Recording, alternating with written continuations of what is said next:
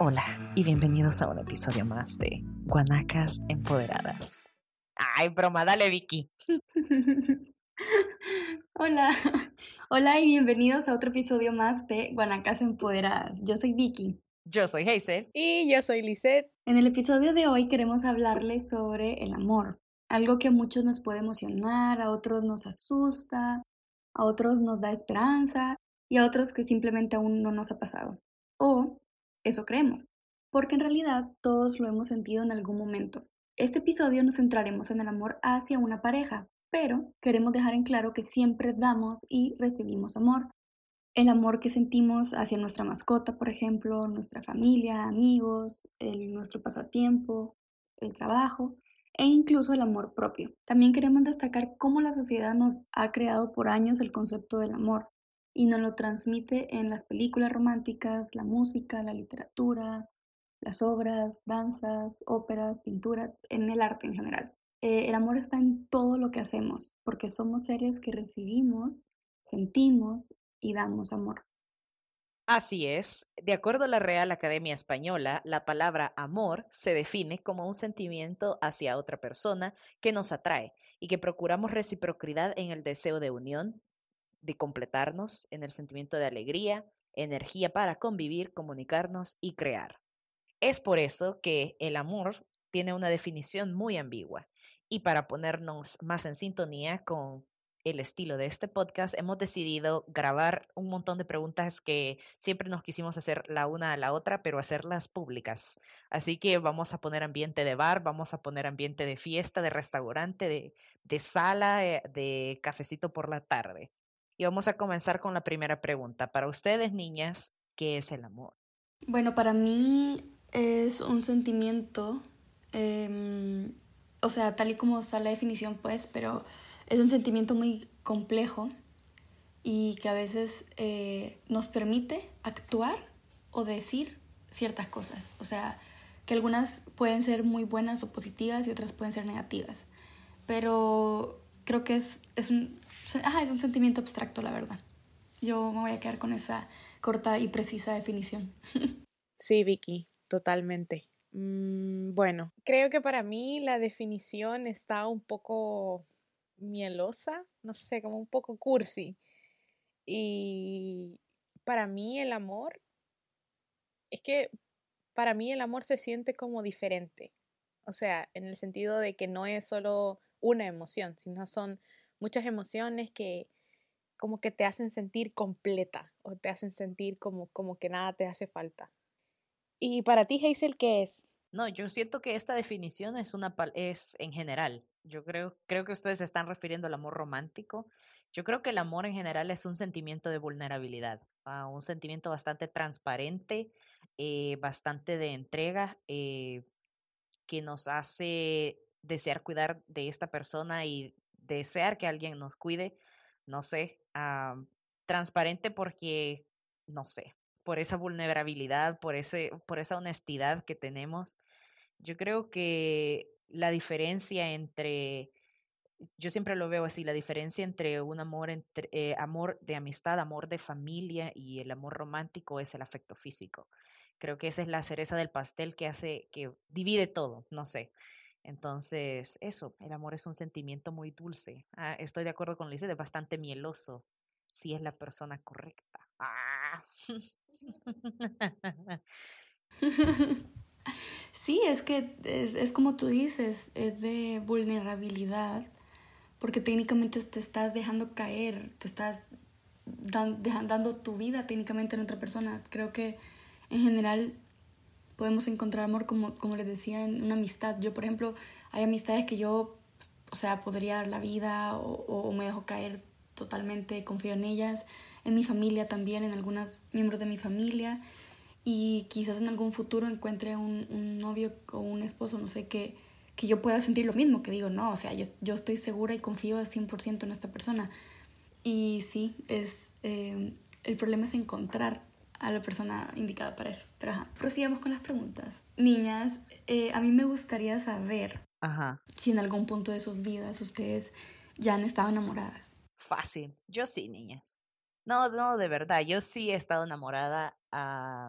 lo voy a dejar así. he estado enamorada. Yo, por mi parte, creo que no. No sé si lo que he sentido puede calificarse como amor o si es más como, como un enamoramiento pasajero. Entonces puedo decir que no sé. Por mi parte, yo tampoco sé, no, no, nunca llegué a estar segura. Eh, y no, no, no, sé la verdad, no sé si, me, me, pasa igual, no sé si fue enamoramiento o si fue más como un crush, como heavy crush, pero yo tampoco sé. Y como hablábamos antes de que es muy, muy complejo el sentimiento, pues no estoy segura. Entonces, para no decir sí o no, no sé. Es que creo que tiene que haber como una, como una, un punto donde estás en, ese, en esa como relación que decís, ah, esto es el amor. Claro, no, y como dice un poco en parte la, la definición que nos leyó Hazel, la, la cheesy, pues, la, la definición cheesy, que eh, es de reciprocidad. Entonces yo creo que si uno no está 100% seguro que el sentimiento es mutuo, no te terminas de, pues, de decir, ah, esto sí es amor. Y siempre que hablamos del amor también recuerden que están estos tipo, típicos chistes de que para el amor no hay edad y toda la onda. Y se han fijado de que mucha gente critica de que el amor era mejor antes, de que la gente era más caballero los hombres y que se toman otro tipo de detalles, no sé. Entonces, eso me hace preguntarme también, eh, bueno, si ustedes creen que ha cambiado el amor a través de estos años. Eh, y si el amor tiene edad, por ejemplo. Este, yo creo que estamos mezclando dos conceptos muy diferentes. Yo creo que estamos mezclando el amor como un sentimiento, una, un sentimiento genuino que nos hace entregarnos, ser vulnerables, con, y, con el concepto de relación. El concepto de relación y cómo nos desenvolvemos dentro de las relaciones, creo que sí ha cambiado. El concepto de amar creo que no ha cambiado.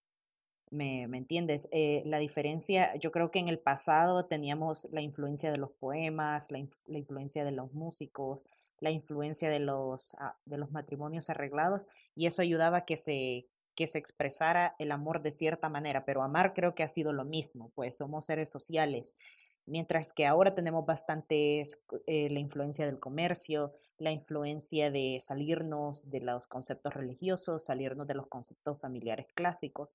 Creo que el concepto de relación sí ha cambiado. Ahora es, tenemos una pelea, vamos a hablar con el terapeuta. Antes era, vamos a hablar con el cura, pero es, es lo mismo, pues siempre hay problemas. Eh, creo que el concepto de relación sí ha cambiado, el concepto de amar no ha cambiado y en general amar a una persona creo que no tiene edad. Yo creo que el amor romántico sí evoluciona.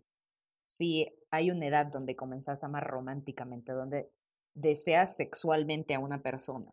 A eso es lo que me refiero. Creo que sí hay una edad. Pero estamos hablando de, o sea, pero es que centrate en el amor romántico, pues, porque ese es el, ya dijimos que sí, de que obviamente sentís el amor y todo, pero centrémonos más en el amor romántico. Sí. Como, como lo que queremos tocar ahora, porque podríamos hablar del amor de madre, podríamos hablar del amor a nuestras mascotas.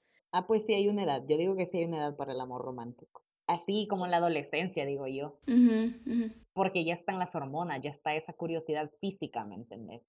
Ya quieres tocar más, quieres agarrar carne, por decirlo así. Uy, qué vulgar. Pero bueno, me entienden. Yo creo que eh, el amor sí ha cambiado, o sea, ¿cómo decirlo? El sentimiento siempre ha sido el mismo, porque siempre ha existido. Creo que todo el tiempo hemos sentido ese afecto, ese cariño, sea, otra persona. Eh, pero lo que sí ha cambiado es la forma en que lo expresamos. Ayer leí una publicación muy interesante que explicaba cómo los millennials, eh, cómo ha cambiado el amor para los millennials y la forma de expresarlo. Entonces yo creo que eso sí se ha modificado. Por ejemplo, en cosas muy absurdas como em, no, yo no puedo comportarme de cierta forma en frente de mis amigos porque van a pensar estos de mí, pero sí lo puedo hacer cuando estoy a solas con mi pareja.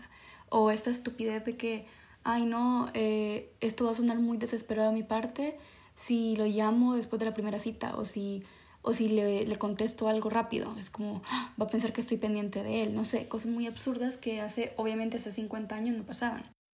Entonces yo creo que el, el sentimiento no ha cambiado, sin embargo la forma en que lo expresamos, sí, sí, sí se está adaptando obviamente a estos tiempos.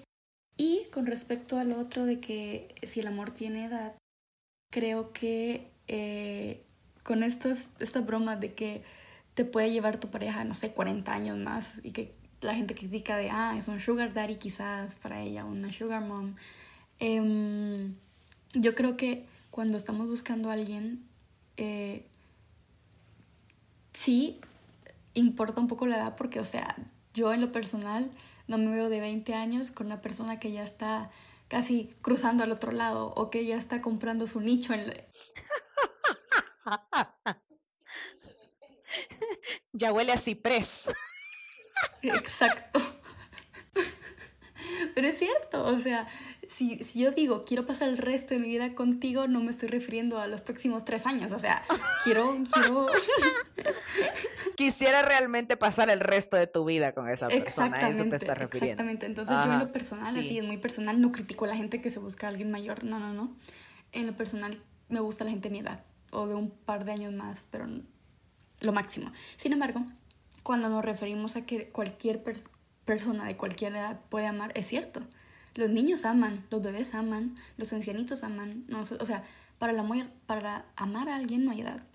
Pero para amar a alguien sentimentalmente e involucrarte con esa persona a largo plazo, creo que sí hay que tomar en cuenta si es o muy, muy, muy, muy, muy, muy mayor o muy, muy, muy menor. Porque también que te lleven preso no está entre mis planes, así que no, no, no debería estar eh, la gente considerando salir con alguien muy menor. Ajá, entonces esa sería mi respuesta. No, ah, bueno, si lo pones así, yo creo que la edad sí, sí importa, pero cuando estás buscando el amor genuino o cuando la persona es genuina, creo que la edad realmente no importa. Creo que sí hay una edad donde comenzás a sentir sentimientos sexuales, pero refiriéndonos a parejas, bueno, es que yo veo a mis padres y ellos se llevan 22 o 23 años de diferencia y ellos sí se aman. O sea, ellos realmente se aman. Mi mamá no estaba buscando un sugar daddy en lo más mínimo.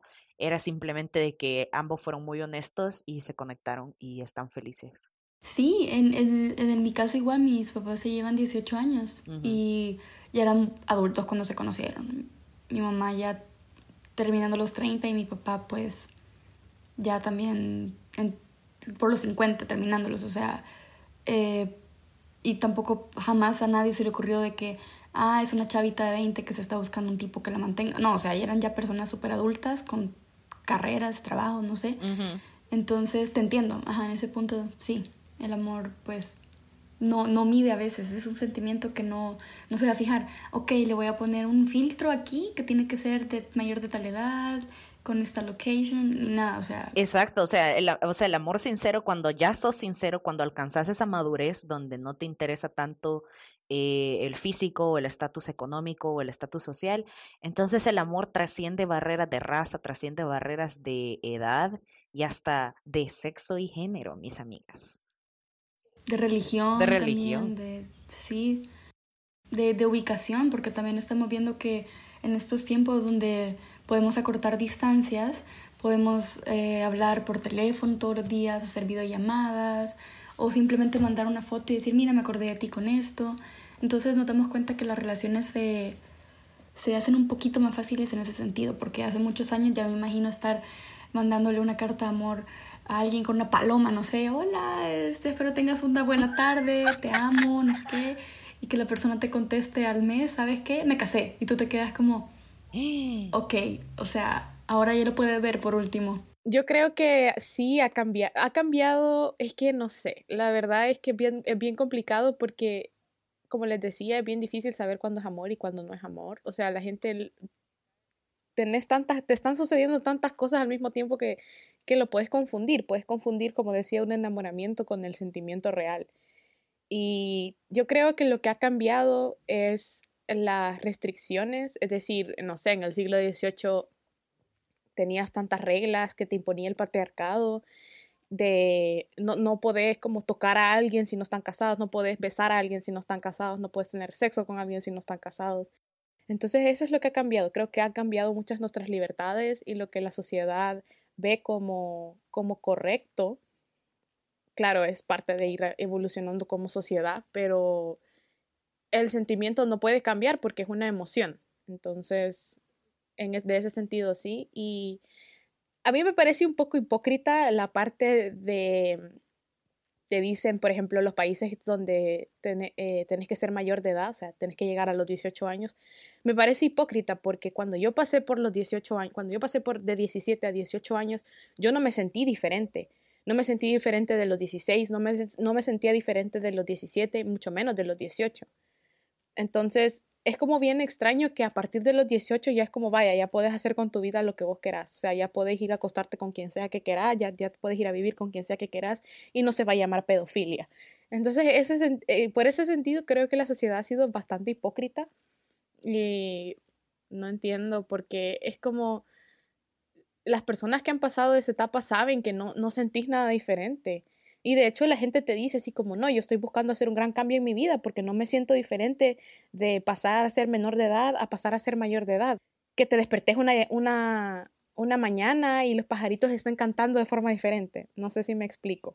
Sí, sí, sí, y tiene, y tiene mucho sentido porque eh, es como tú decías, yo no creo que hace muchos años de la nada eh, se te despertabas y te decían, bueno, hoy cambió tu vida al 100% y vas a estar totalmente diferente.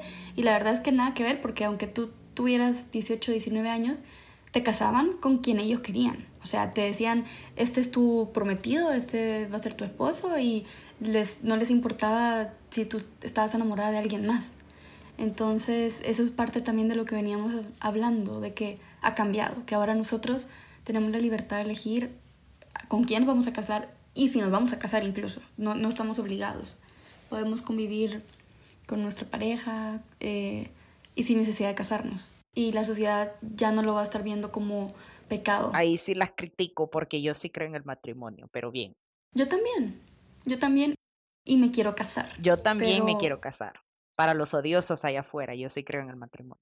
Yo no estoy diciendo que el matrimonio sea algo malo, estoy diciendo que me parece algo malo cuando te lo arreglan, cuando no te dejan decidir con quién vas a casarte o a quién vas a amar o cuando te casan y tenés 15 años. Y, una, y una bichita de una niña de 15 años la casan con un tipo de 45, o sea. Que tiene otras 10 esposas, por cierto.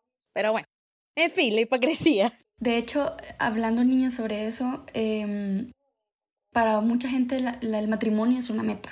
Para otros es simplemente algo que viene acompañado de, un proceso de tu vida, no sé. Entonces, eh, quería saber cuál, para ustedes, cuál creen que es su meta luego de encontrar el amor. Ah, fácil. Esa es una pregunta muy fácil para mí.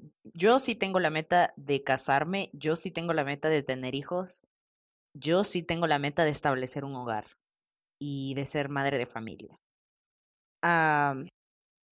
siempre ha estado en mis metas, se me ha inculcado desde muy joven, me lo inculcaron mis padres, me lo inculcó mi comunidad, me lo inculcó la religión, pero después de analizar y tomar tus propias perspectivas, el matrimonio tiene sentido Creo que tener relaciones saludables dentro de tu vida te hace, hace que la vida sea más agradable, hace que la vida sea más feliz, que sea más llevadera también. Y creo que el matrimonio es una excelente manera de solidificar eh, concretamente, o solidificar o poner en concreto los sentimientos que tienes en una persona y poner metas y acuerdos en común. Vamos a tirar para el mismo lado, vamos a tirar juntos y vamos a trabajar juntos hacia este destino que tenemos. Creo que es una, creo que es increíble el sentimiento de regresar a casa y tener alguien que te entiende, que te ama. Eh, no, el matrimonio no es perfecto. Yo sé que no es perfecto, pero sí está dentro de mis metas. Y para ello me estoy preparando, pues, para ser uh, una buena esposa, a una buena madre de familia. Concienzudamente tú te puedes preparar y decidir qué, qué clase de persona quieres ser, qué clase de persona quieres llegar a la, a, vas a llegar cuando estés en, el, eh, al altar, ¿verdad? Bueno, en mi caso, eh, yo no lo veo como una meta. En lo personal, yo no lo veo como una meta. Eh, meta la veo como, no sé, conocer el mundo y nuevas culturas o, o aprender más sobre mi carrera o graduarme. Esas son para mí metas. el amor lo veo como una bendición y como algo que que te acompaña durante tu vida, pero no lo veo como una meta, porque me siento afortunada que siempre lo he tenido con mis padres, con mi familia, mis amigos, eh, mi mascota, o sea, pero el amor ya, ya de pareja, pues, no lo veo como una meta. O sea, yo planeo seguir haciendo mis cosas, seguir con mi vida Y si alguien se me une durante el camino, pues qué bendición. Y si no, pues no voy a dejar de ser lo que yo quiero. Y, y sí también me veo casada porque creo que eh, es una hermosa manera de consolidar. No es que te voy a amar más o menos después de eso, porque eso va a seguir siendo igual, se supone, pero eh, creo que es una buena manera de consolidar y, y, de, y de comprometerte al 100% ya más en tu relación. O sea, yo no dije, yo no dije que el amor sea una meta. Yo dije, la pregunta era una vez lo encontré, es qué quieres hacer. Entonces, una vez encuentre a, a, la persona indicada, sí, el matrimonio sí es una meta para mí. Claro. No es, no es que salgo, me levanto y digo, hoy sí le voy a encontrar. No, es, es que yo sigo mi vida, yo tengo varias metas. El matrimonio es una meta, no encontrar el amor. El matri y si tengo el matrimonio, tener un buen matrimonio, hacer el esfuerzo, pues. Claro, claro. E, eso, eso eso sí, mira, yo eh, una vez lo encuentre, eh, aspiro, espero, eh, cuando ya me case, luego logre mantenerlo, que se, o sea, que se mantenga como si fuera la primera vez que nos conocemos. O sea, que, que no se pierda ese, ese amor genuino y, y, técnicamente se puede decir inocente, como de, de, nos estamos conociendo, estamos averiguando uno del otro, me encanta todo lo que hace o dice la persona. Entonces... Que no se pierda la chispa, decís. Exactamente, que nunca la perdamos. Ese sería como, pero yo sé que no va a ser solo mi meta que solo depende de mí. Exacto. Es, um, es mutuo. Exacto. Sí, las relaciones se nutren y se fortalecen, así como se pueden deteriorar y destruir. Sí. Yo, como les decía, o sea, yo no creo, no creo en el matrimonio. Yo, yo creo que para amar a alguien no es necesario ponerlo en papel. Y muchas veces sucede que cuando, cuando, lo, cuando ya lo pones en papel, como que, como que la cosa cambia. Hay más expectativas acerca de la otra persona. Yo quisiera como dejar que las cosas fluyan y hacerlo como último recurso. Si el matrimonio va a suceder, que sea como último recurso. Es decir, en una etapa en la que a los dos ya no nos importe si estamos casados o no. Y quisiera saber, niñas, eh, ¿Cómo creen ustedes que su entorno y sus experiencias han moldeado la forma o las expectativas que tienen del amor? Quisiera escuchar eso de ustedes. Yo creo que desde nuestra infancia, eh, en nuestra adolescencia, en nuestra infancia, en, el colegio, en la escuela, todo, nos vamos relacionando con otros compañeritos y con eh, otro tipo de experiencias y vamos viendo cómo los niños a veces tratan a las niñas y justificamos que, ah, ok, si la trata mal o le hace bromas pesadas o le pega, es porque le gusta. Y vamos normalizando cierto tipo de conductas. Eh, aquí yo solo me estoy refiriendo a cómo de chiquitos literalmente eh, todo nuestro entorno nos va a modificar nuestra percepción del amor. Yo creo que estamos bombardeados constantemente de estos mensajes que nos van cambiando nuestra percepción y que algunas pueden ser para bien, otras para mal, pero sea como sea, nos están influyendo en la percepción todos los días. La música que escuchamos, las películas que vemos, eh, la publicidad que vemos, las marcas a las que estamos expuestas incluso, eh, lo, que vemos en redes sociales, todo. Yo, o sea, porque ahí te estás refiriendo, ahí te estás refiriendo como a la, a la publicidad que le dan al amor. Yo no me refiero a eso, eso, eso creo que es otra pregunta que vamos a responder más adelante. Yo me refiero a cómo crees que tus, tu entorno, me refiero a las personas, porque tú construís tu personalidad de, tu, de tus experiencias y de lo que percibí de las personas que son cercanas a vos. Entonces, me refiero, me refiero a, a tus expectativas, o sea, qué has visto dentro de tu familia o qué has visto dentro de las personas que conoces que digas, ah, esto es el amor. Sí, o sea, yo creo que evidentemente el hogar es nuestra primera escuela en todo sentido. Entonces, la primera referencia de cómo tratar a otro ser humano eh, y a qué se refiere ser feliz, a qué, es la tristeza, a interpretar emociones, todo eso lo aprendemos en el hogar. Si tuviste la oportunidad de crecer con tus padres, lo has aprendido de ellos. En mi caso personal, no, mis papás no son muy afectuosos, pero ellos sí se sentaron conmigo y me explicaron qué es una relación sana, qué es una relación tóxica, qué eh, maneras para mantener y fomentar una relación sana no es que yo lo observé en ellos, yo creo que es dentro de mi familia extensa que yo vi ejemplos y ya mientras yo crecía a una edad muy temprana, yo me dije, yo no quiero ese tipo de relaciones. Esa es otra cosa, expresar amor, love languages. Ellos expresan amor pasando tiempo juntos o sirviéndose los unos a los otros o son las 5 de la tarde, mi mamá no ha llegado del trabajo y mi papá le llama. ¿Cómo estás? ¿Estás en tráfico? ¿Estás cansada? Si quieres te voy a tener aquí un vaso de coca, no te preocupes. Eh, mira, ya compré comida, así no cocinas. Esas cosas. Eh, no tuve una referencia, no, tuve una referencia precisa de amor como de tocarse, pero sí ese tipo de amor. Y otra cosa que sí quería mencionar, eh, no de experiencia personal, pero mi última novia, ella tenía muchas expectativas del amor en base a lo que veía de sus padres. Muchas expectativas. Ella quería, eh, sus papás bailan en la cocina, se escriben poemas, se escriben cartas, se van a citas, se dedican flores. Eh, él, él, se el chavo eh, escribe canciones en la guitarra o aprende a tocar instrumentos solo para tocar una canción, así.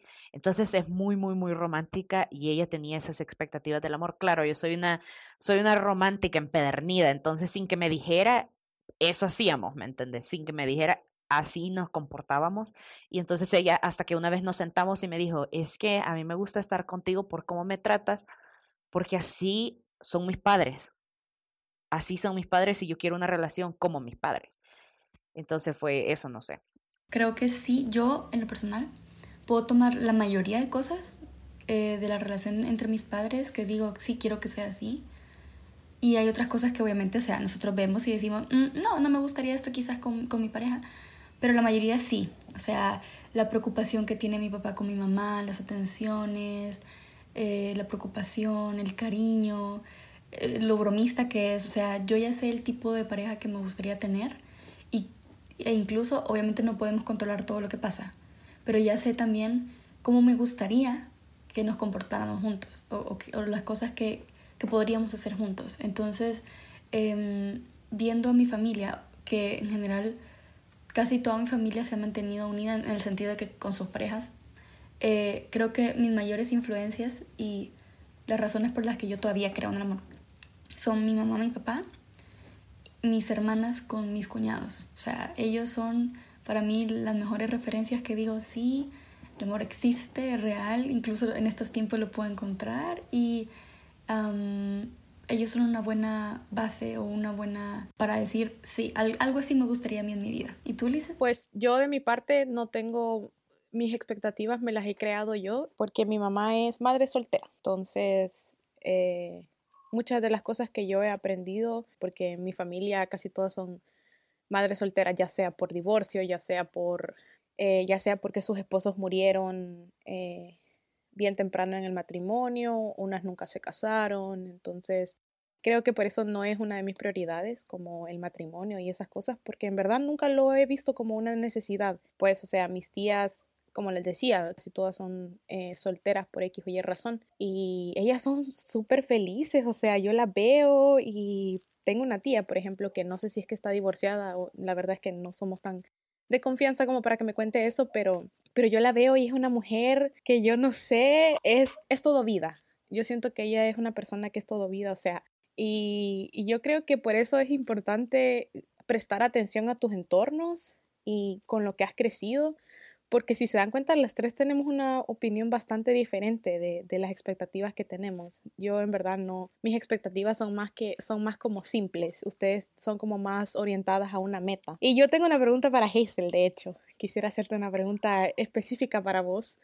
Y quisiera saber, en este contexto en el que estamos, em, quisiera saber cómo es tener una relación con alguien de tu mismo sexo. Ajá. Eso me, me da muchísima curiosidad. Ah, ¿En qué, qué quieres saber exactamente? Lo que pasa es que ya, vaya, para mí es interesante porque es como, es estar con alguien que te entiende a, un nivel más biológico. no sé si me explico. Sí. Pero muchas cosas que vos pasás y muchas como de las cosas que, que vas a experimentar en tu vida, esa otra persona la va a tener también. Ya sea, eh, no sé, problemas hormonales, eh, días malos, que todos tenemos días malos, pero estamos hablando de, para ser más específico, estamos hablando como, por ejemplo, su rutina cuando las dos tenían el periodo o, o sus, no sé, su baño, por ejemplo, el baño, que las mujeres somos como, vamos a echarnos esto, vamos a ponernos lo otro, em, que el, cuida, el, el cuidado de la cara, que el cuidado del cabello, entonces eso es lo que quisiera saber como para vos, pero ¿Qué, qué era lo, lo, bueno y lo malo? ¿Y si te prestaban ropa? ¿Y si se prestaban ropa? este, bien. Eh, así, ya, ya en claro, ¿verdad? Eh, mira, una relación del mismo sexo reta las expectativas de la sociedad en todo sentido. No tiene que pasar, no, es, no debe de pasar. No debe ser concebido en tu mente tener una relación con alguien del mismo sexo. Entonces, en ese sentido, dado que vamos en contra de, la, de las normas sociales y no tenemos ninguna referencia de dónde aprender, ¿me entiendes? Exacto, no, no, no hay libros, no hay historias, no hay películas. Eh, ¿Me entiendes? No hay familias que te den una referencia de qué es tener una relación con alguien del mismo sexo. En ese sentido, bueno, yo soy muy optimista.